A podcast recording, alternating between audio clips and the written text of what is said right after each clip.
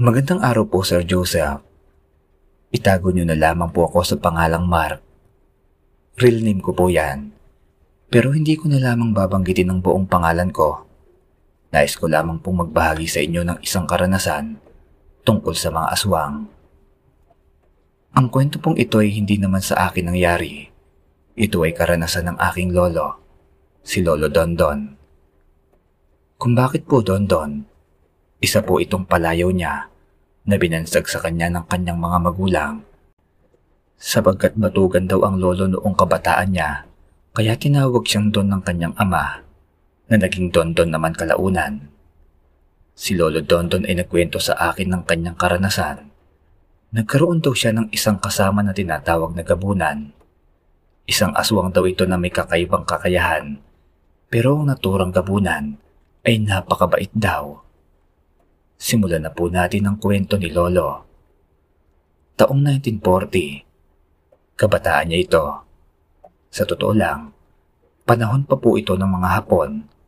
Bago ang lahat, para sa mga magtataas naman ng kilay dyan, si Lolo po ay buhay pa sa panahong ito at malapit na po siyang makatanggap ng isang daang libong piso. Mula daw po yan sa gobyerno na kapag umabot ka ng 100 year old, ay makakatanggap ka ng 100,000. Balik po tayo sa kwento. Noong kabataan daw ni Lolo, nakatira pa sila noon sa isang probinsya sa di naman kalayuan sa aming kinaroroonan sa panahon na ito. Si Lolo raw ay isang tagapamahala noon ng kanyang pinsan sa isang napakalaking bukirin. Nagtatanim daw sila noon ng mga gulay at siyang namumuno rito. Sapagkat ang pinsan niya kasi nag-aaral pa noong mga panahong yon sabi pa ng lolo sa ibang bansa pa daw nag-aaral yon. Hindi ko lang sigurado kung totoo kasi ang alam ko ay panahon iyon ng hapon. Pero wala po akong magagawa. Ito ang kwento ng lolo. Ang pinsan niya kasi ay pinamanahan ng napakalaking lupain ng kanyang mga magulang at si lolo ang kanyang ginawang tagapamahala doon. Dito nga ay naabutan ni lolo si Mang Dolpo sa bukrin nga na yon na tila matatawag mo ring hasyenda. Nauna ito kay Lolo Dondon at ito ang makakasama niya sa pagbabantay sa nasabing bukirin. Mabait daw si Mang Dolpo. Sa katunayan ngayon napakasipag pa nito. Pero kalaunan ay nagtataka na ang lolo sa kanya. Kasi kahit na maghapon itong nagtatrabaho sa bukid, eh parang hindi naman ito nakakaramdam ng pagod. Iinom lang daw ito ng tubig tapos ay babalik na sa pagtatrabaho. Ang itsura nga pala ni Mang Dolpo ay may maitim na balat. Sabi pa ng lolo, mukha raw itong Amerikano. Parang napakakintab daw kasi ng balat nito at nangingitim talaga ito. Nang isang beses, napansin ni Lolo Dondon si Mang Dolpo na tila mainit ang ulo. Pero talagang napansin niya na tila may pagbabago sa buhok nito. Parang dumarami raw yung puti nitong buhok. Na nooy kakaunti lang naman.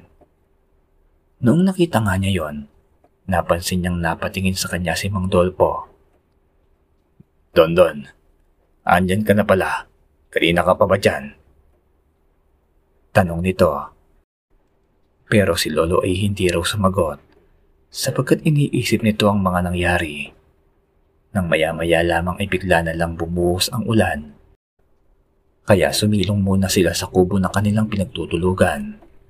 Bali apat silang natutulog doon, kasama ang iba pang mga trabahador sa bukid.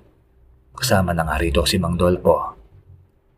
Dalawa lamang sila noon ni Mang Dolpo ang sumilong sa kubo na yon noong mga oras na yon hanggang sa hindi na nga sila nakapagtrabaho pa. Dahil sa lakas ng ulan, kahit na si Mang Dolpo ay pilit na gustong magtrabaho sa bukid, pero si Lolo ay pinipigilan nito sapagkat alam niya na maaaring magkasakit si Mang Dolpo kung hahayaan niya lamang ito sa kanyang gusto. Napapayag naman si Mang Dolpo sa mungkahi ni Lolo dahil na rin si Lolo ang katiwala roon kaya napasunod niya rito. Ilang araw ang nakalipas, yung kasama nila sa kubo na si Tomas ay humiwalay ng kubo. Nasa kabila lamang ito dito kasi natutulog ang pinsan ni Lolo kapag narito ito. Kaya naman hindi talaga nila iyon tinutulugan. Pero dahil sa nagpaalam naman daw si Thomas sa pinsan ng lolo na may-ari ng bukirin, ay pinayagan naman siya nito. May dahilan naman kasi kung bakit gusto niyang lumipat ng kabilang kubo.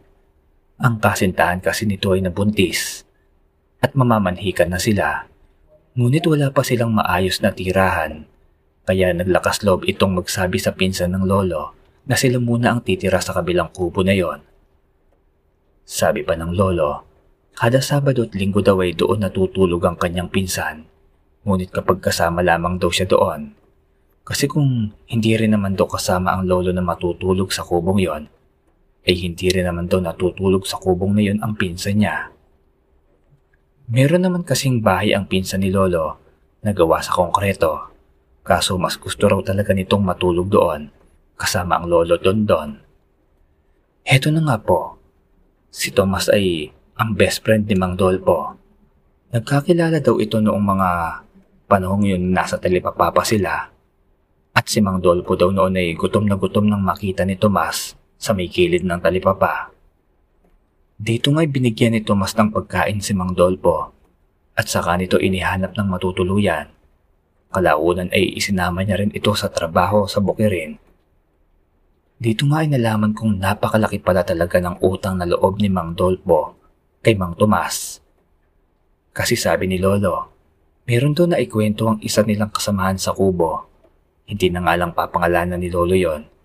Pero sabi daw nun sa kanya, si Tomas daw ang dahilan kung bakit buhay pa si Mang Dolpo. Minsan daw kasi, gabi ito noong mangyari. Naabutan daw ni Tomas si Mang Dolpo na duguan at tila nahihirapan sa pagkilos. Tinulungan niya ito at inasikaso hanggang sa gumaling. Ngunit maging si Tomas daw ay nagtataka sa katawan ni Mang Dolpo Mabilis daw itong gumaling at nakapagtrabahong muli kinabukasan. Parang walang nangyari dahil kagabi lamang ay halos mamatay na raw ito. Pero noong umaga pagkagising ni Tomas ay nagbubuhat na raw ito ng mga gulay. Dito nga'y nakangiti pa raw si Mang Dolpo na tumingin sa kanya. Yun ang kwento ng isa nilang kasama sa kubong yon. Dito na rin po nagsimulang maghinala si Lolo kay Mang Dolpo. Ilang buwan pang nakalipas, isang gabi, habang nasa higaan si Lolo at nagpapantok, napansin niyang wala sa higaan si Mang Dolpo. Kaya naman bumangon ng Lolo at hinanap sa paligid si Mang Dolpo. Nang makita niya itong nakaupo sa ilalim ng puno at parang palingalinga sa paligid na tila ba may nais paalisin. Kasi daw sumesenyas daw ito na para mang may pinapaalis sa parting bukid na hindi naman matanaw ng lolo dahil nga sa madilim noon. Napansin niya rin si Mang Dolpo na nakatingin noon doon sa may bukid nga na yon. Kinabahan daw ang lolo noong makita siya ni Mang Dolpo at tinawag siya nito.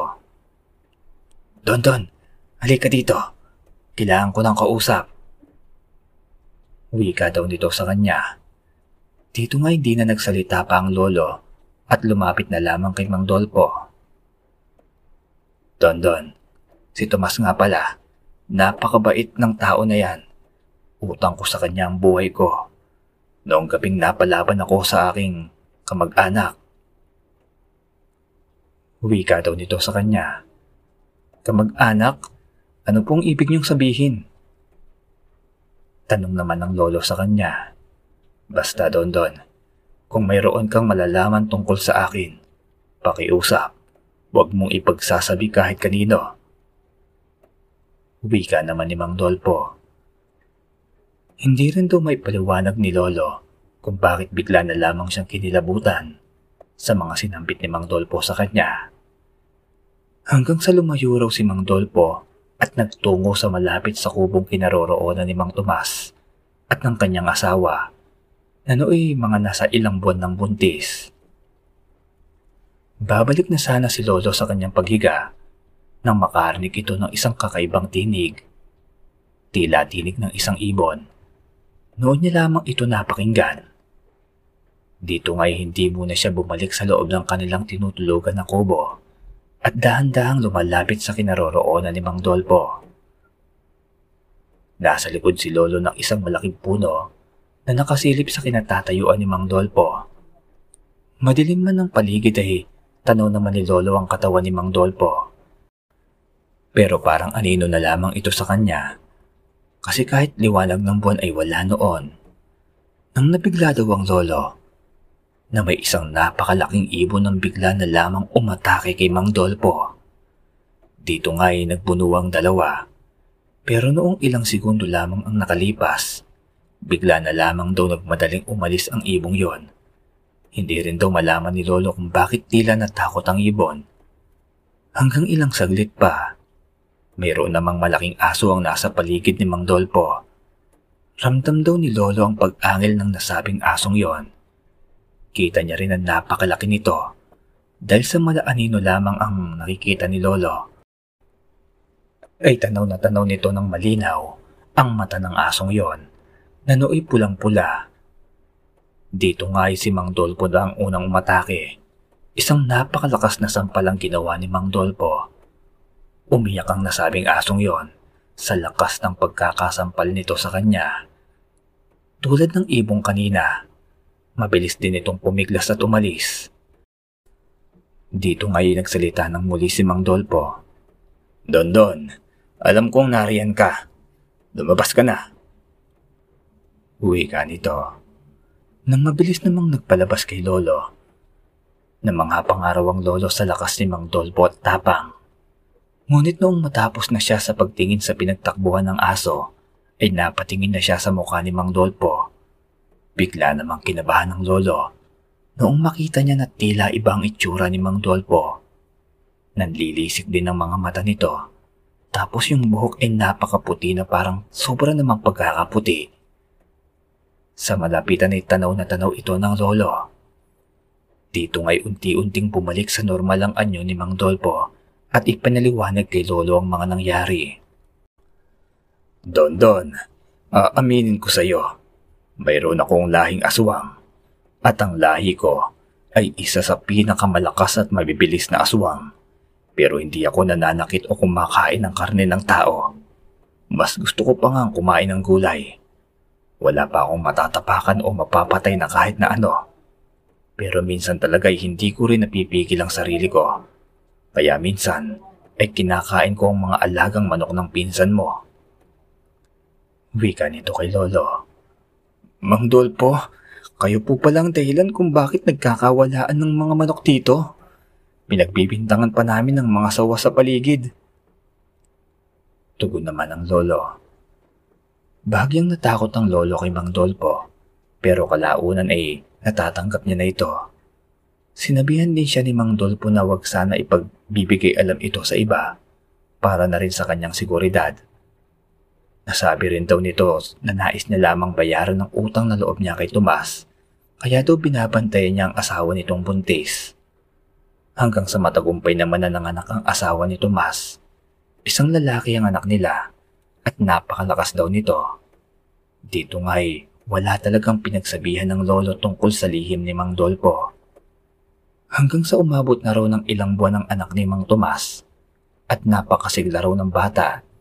Ni hindi nga raw ito nagkakasakit na bagay naman na ipinagtataka ng mag-asawa. Hanggang sa isang araw na maalam na si Mang Dolpo. Pero kay Lolo Dondon lamang ito nagsabi na aalis na siya. Baka raw kasi pigilan siya ni Mang Tomas at hindi niya ito matanggihan. Hanggang sa nakalipas na nga mga araw at buwan, hindi na talaga nagpakita si Mang Dolpo. Hanggang sa nabalitaan na lamang nila na patay na raw ito. Isang umaga raw ay natagpuan ng bangkay ni Mang Dolpo na gulagulan at mukhang nilapa ng isang mabangis na hayop. Nalungkot ang lahat ng nakakakilala kay Mang Dolpo, lalo na si Mang Tomas. Kaya naalala ni Lolo ang sinabi ni Mang Dolpo sa kanya noong isang gabing magkakasama pa sila. Ayaw daw nito na madamay sila dahil sa tinutugis daw siya ng kanyang mga kamag-anak. Ayaw niya raw kasing pumayag sa mga gustong mangyari ng mga ito, pero hindi na raw iyon nabanggit kay Lolo kung ano ang tinutukoy ni Mang Dolpo.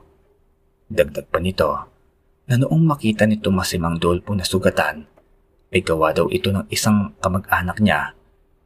Nagpuno raw sila nito. Ayun na nga po Sir Joseph. Hanggang dito na lamang po ang kwento sa akin ni Lolo. Maging ako ay nabitin sa kwento niya. Nagtatanong pa sana ako sa kanya noong biglang inatake ang lola noong mga oras na yon na dahilan po ng pagkamatay nito. Kaya hindi na nadugtungan pa ang kwento ni Lolo. Maraming maraming salamat po sa inyo. Ang kwentong ito ay hindi ko po sinasabing nangyari sa totoong buhay. Ngunit hinihingi ko po ang inyong respeto sa ating sender. Maraming maraming salamat po sa inyo. Mabuhay kayo.